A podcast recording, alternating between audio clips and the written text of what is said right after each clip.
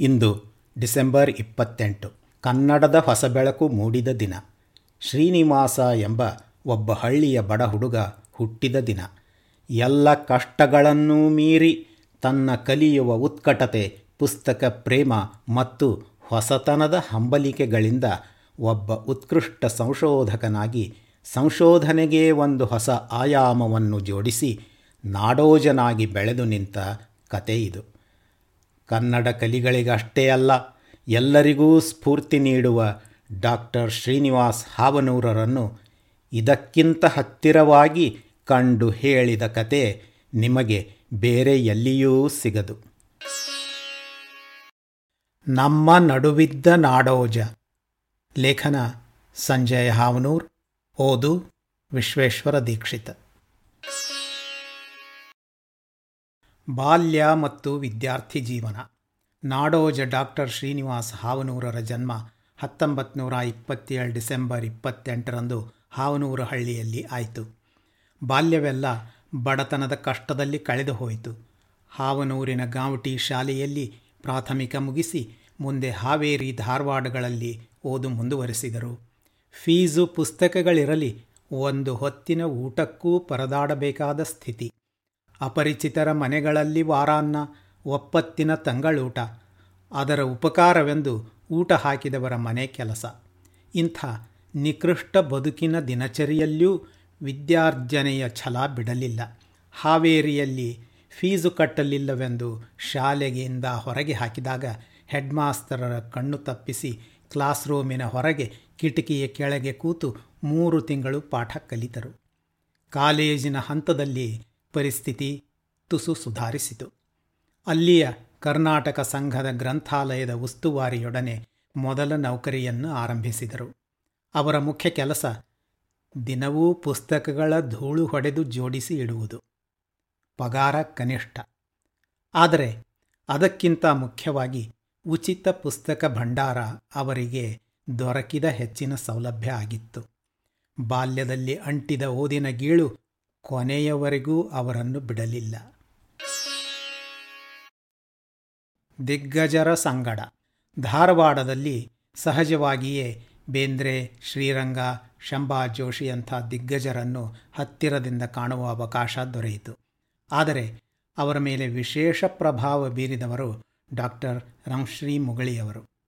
ಆಗ ಅವರು ಸಾಂಗ್ಲಿಯ ವಿಲಿಂಗ್ಡನ್ ಕಾಲೇಜಿನಲ್ಲಿ ಪ್ರಾಧ್ಯಾಪಕರಾಗಿದ್ದರು. ಒಮ್ಮೆ ಧಾರವಾಡದಲ್ಲಿ ಕನ್ನಡ ಸಾಹಿತ್ಯ ಸಂಶೋಧನೆಗಳ ಮೇಲೆ ಅವರು ನೀಡಿದ ಉಪನ್ಯಾಸ ಶ್ರೀಹಾ ಅವರ ಮೇಲೆ ಅಚ್ಚಳಿಯದ ಪರಿಣಾಮ ಬೀರಿತು.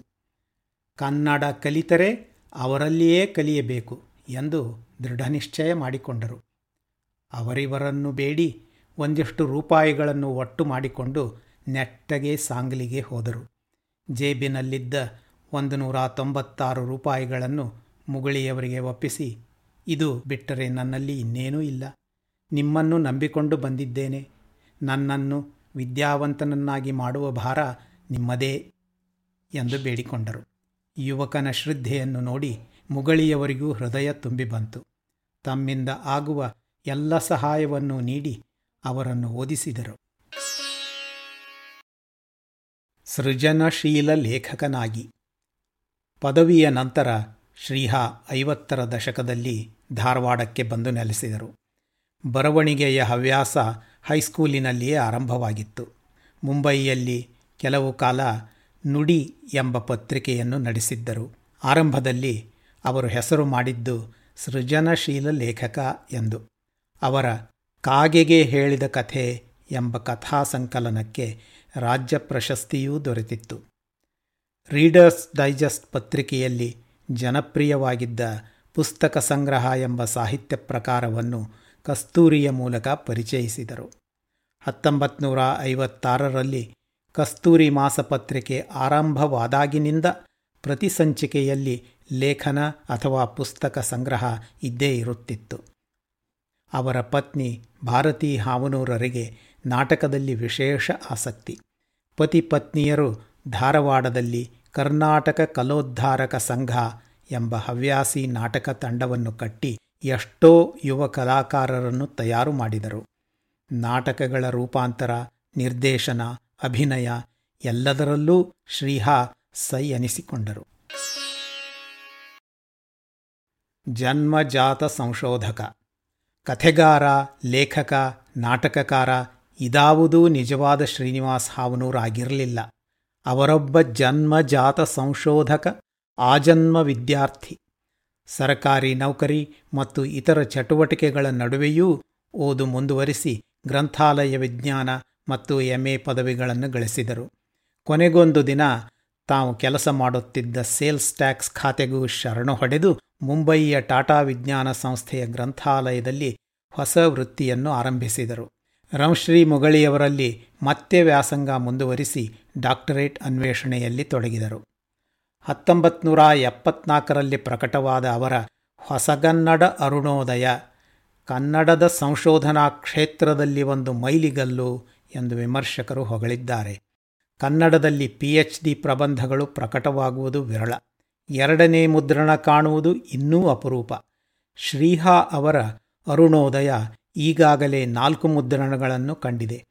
ಈ ಮನ್ನಣೆಗೆ ಮೊದಲ ಕಾರಣ ಅದರ ವಿಷಯ ವ್ಯಾಪ್ತಿ. ಒಂದು ಶತಮಾನದುದ್ದಕ್ಕೂ ಕನ್ನಡ ಭಾಷೆ ಬೆಳೆದು ಬಂದ ಬಗೆಯನ್ನು ಅದು ದಾಖಲಿಸುತ್ತದೆ. ಯಾವುದೊಂದು ಸಾಹಿತ್ಯ ಪ್ರಕಾರ ಪರಂಪರೆ ಅಥವಾ ಅರಸುತನಕ್ಕೆ ಸೀಮಿತವಾಗದೆ ಕಾವೇರಿಯಿಂದ ಮಾ ಗೋದಾವರಿವರೆಗೆ ನಾಡಿನಲ್ಲಿ ನಡೆದದ್ದೆಲ್ಲರ ಚಿತ್ರಣ ಅದರಲ್ಲಿದೆ. ಅಪಾರ ಮಾಹಿತಿಯನ್ನು ಸಂಗ್ರಹಿಸಿದ್ದು ಮಾತ್ರವಲ್ಲ, ಅದನ್ನು ಕ್ರೋಢೀಕರಿಸಿ ವ್ಯವಸ್ಥಿತವಾಗಿ ನಿರೂಪಿಸಿದ ರೀತಿ ಸಂಶೋಧಕರೆನ್ನಿಸಿಕೊಳ್ಳುವವರಿಗೆಲ್ಲ ಮಾರ್ಗದರ್ಶಿಯಾಗಿದೆ. ಸಂಶೋಧನೆಗೆ ಮೂರನೆಯ ಆಯಾಮ.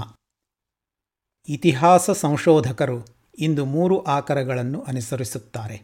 ಮೊದಲ ಎರಡು ಸಾಂಪ್ರದಾಯಿಕ ಸಂಶೋಧನಾ ಮಾಧ್ಯಮಗಳು, ಅಂದರೆ ಶಿಲಾಶಾಸನಗಳು ಮತ್ತು ಪ್ರಾಚೀನ ಹಸ್ತಪ್ರತಿಗಳು. ಮೂರನೆಯದು ಅಧಿಕೃತ ದಾಖಲೆಗಳು, ಪ್ರಕಟಣೆಗಳನ್ನು ಆಧರಿಸಿದ್ದು. ಹತ್ತೊಂಬತ್ತು ನೂರ ಎಪ್ಪತ್ತರವರೆಗೆ ಈ ಪುಸ್ತಕಾಧಾರಿತ ಸಂಶೋಧನೆ ಕನ್ನಡದಲ್ಲಿ ವ್ಯಾಪಕವಾಗಿರಲಿಲ್ಲ. ಮುದ್ರಣಯುಗ ಆರಂಭವಾದದ್ದೇ ಹತ್ತೊಂಬತ್ತನೇ ಶತಮಾನದಲ್ಲಿ.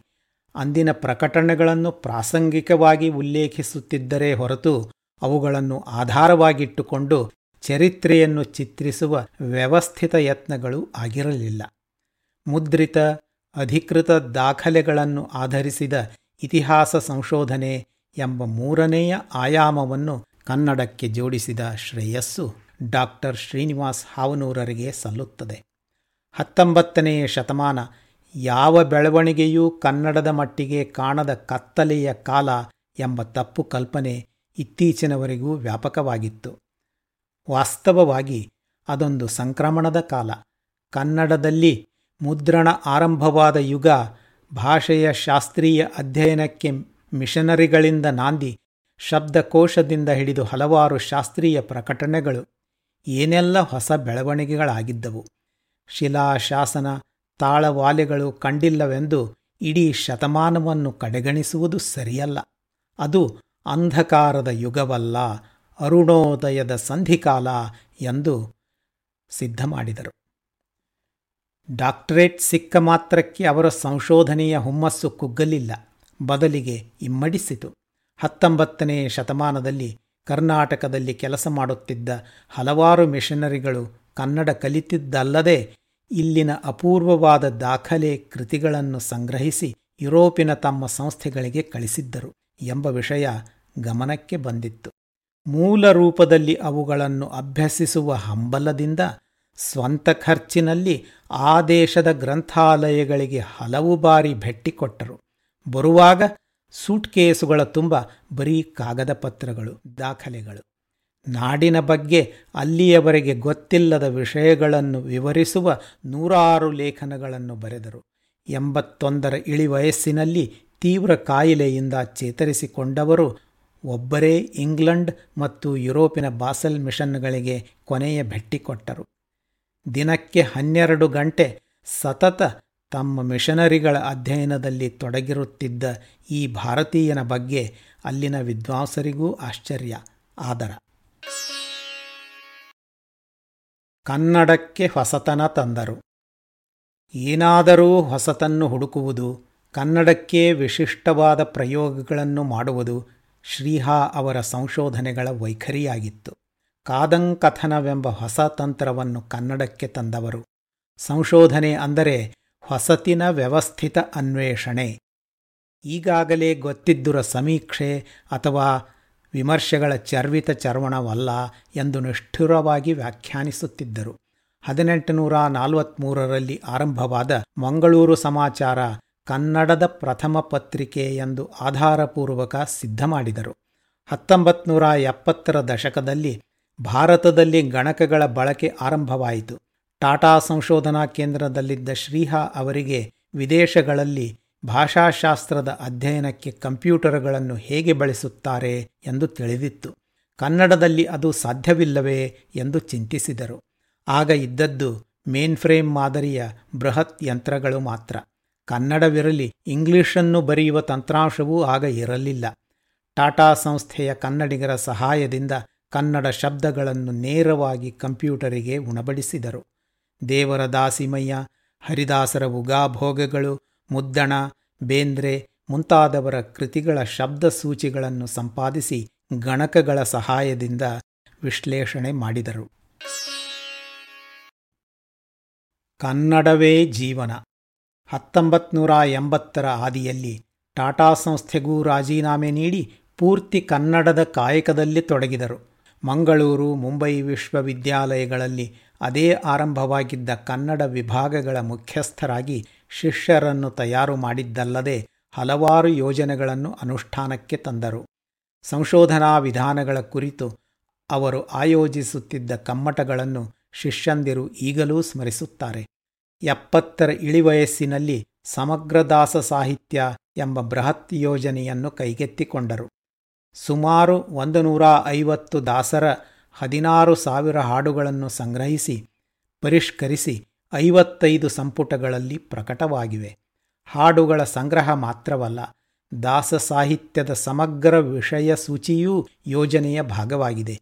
ಹರಿದಾಸರಿಗೆ ಪ್ರಿಯವಾದ ಸುಮಾರು ಎಂಬತ್ತು ವಿಷಯಗಳನ್ನು ಗುರುತಿಸಿ, ಪ್ರತಿಯೊಂದು ಪದದಲ್ಲಿಯೂ ಅದಕ್ಕೆ ಅನ್ವಯಿಸುವ ವಿಷಯಗಳ ಟ್ಯಾಗ್ ಜೋಡಿಸಲಾಗಿದೆ. ಉದಾಹರಣೆಗೆ, ತಿರುಪತಿ ತಿಮ್ಮಪ್ಪ ಅಥವಾ ರಾಘವೇಂದ್ರ ಸ್ವಾಮಿಗಳನ್ನು ವರ್ಣಿಸುವ ಹಾಡುಗಳು ನಿಮಗೆ ಬೇಕೆಂದರೆ ಬೇರೆ ಬೇರೆ ದಾಸರುಗಳಿಂದ ರಚಿತವಾದ ಅಂಥ ಎಲ್ಲ ಹಾಡುಗಳನ್ನೂ ವಿಷಯ ಸೂಚಿಯಿಂದ ತಕ್ಷಣ ಪಡೆದುಕೊಳ್ಳಬಹುದು. ನಮ್ಮನ್ನು ಅಗಲಿಸಿ ಅಗಲಿದ ನಾಡೋಜ. ಒಬ್ಬ ಲೇಖಕನಾಗಿ ಶ್ರೀಹಾ ಅಪಾರವಾದ ವಿಷಯ ವೈವಿಧ್ಯವನ್ನು ಸಾಧಿಸಿದ್ದರು. ವಿವಿಧ ಕಾವ್ಯನಾಮಗಳಲ್ಲಿ ಸಾವಿರಾರು ಲೇಖನಗಳನ್ನು ಬರೆದಿದ್ದಾರೆ. ಹಿರಿಯ ಸಾಹಿತ್ಯಿಕರ ಜೀವನ, ಸಾಧನೆಗಳು, ಇತಿಹಾಸ, ಸಾಹಿತ್ಯ, ಪತ್ರಿಕೋದ್ಯಮ, ಸಂಶೋಧನೆ, ಲಲಿತ ಪ್ರಬಂಧಗಳನ್ನು ಒಳಗೊಂಡ ಅರವತ್ತಕ್ಕೂ ಹೆಚ್ಚು ಸಂಕಲನಗಳು ಪ್ರಕಟವಾಗಿವೆ.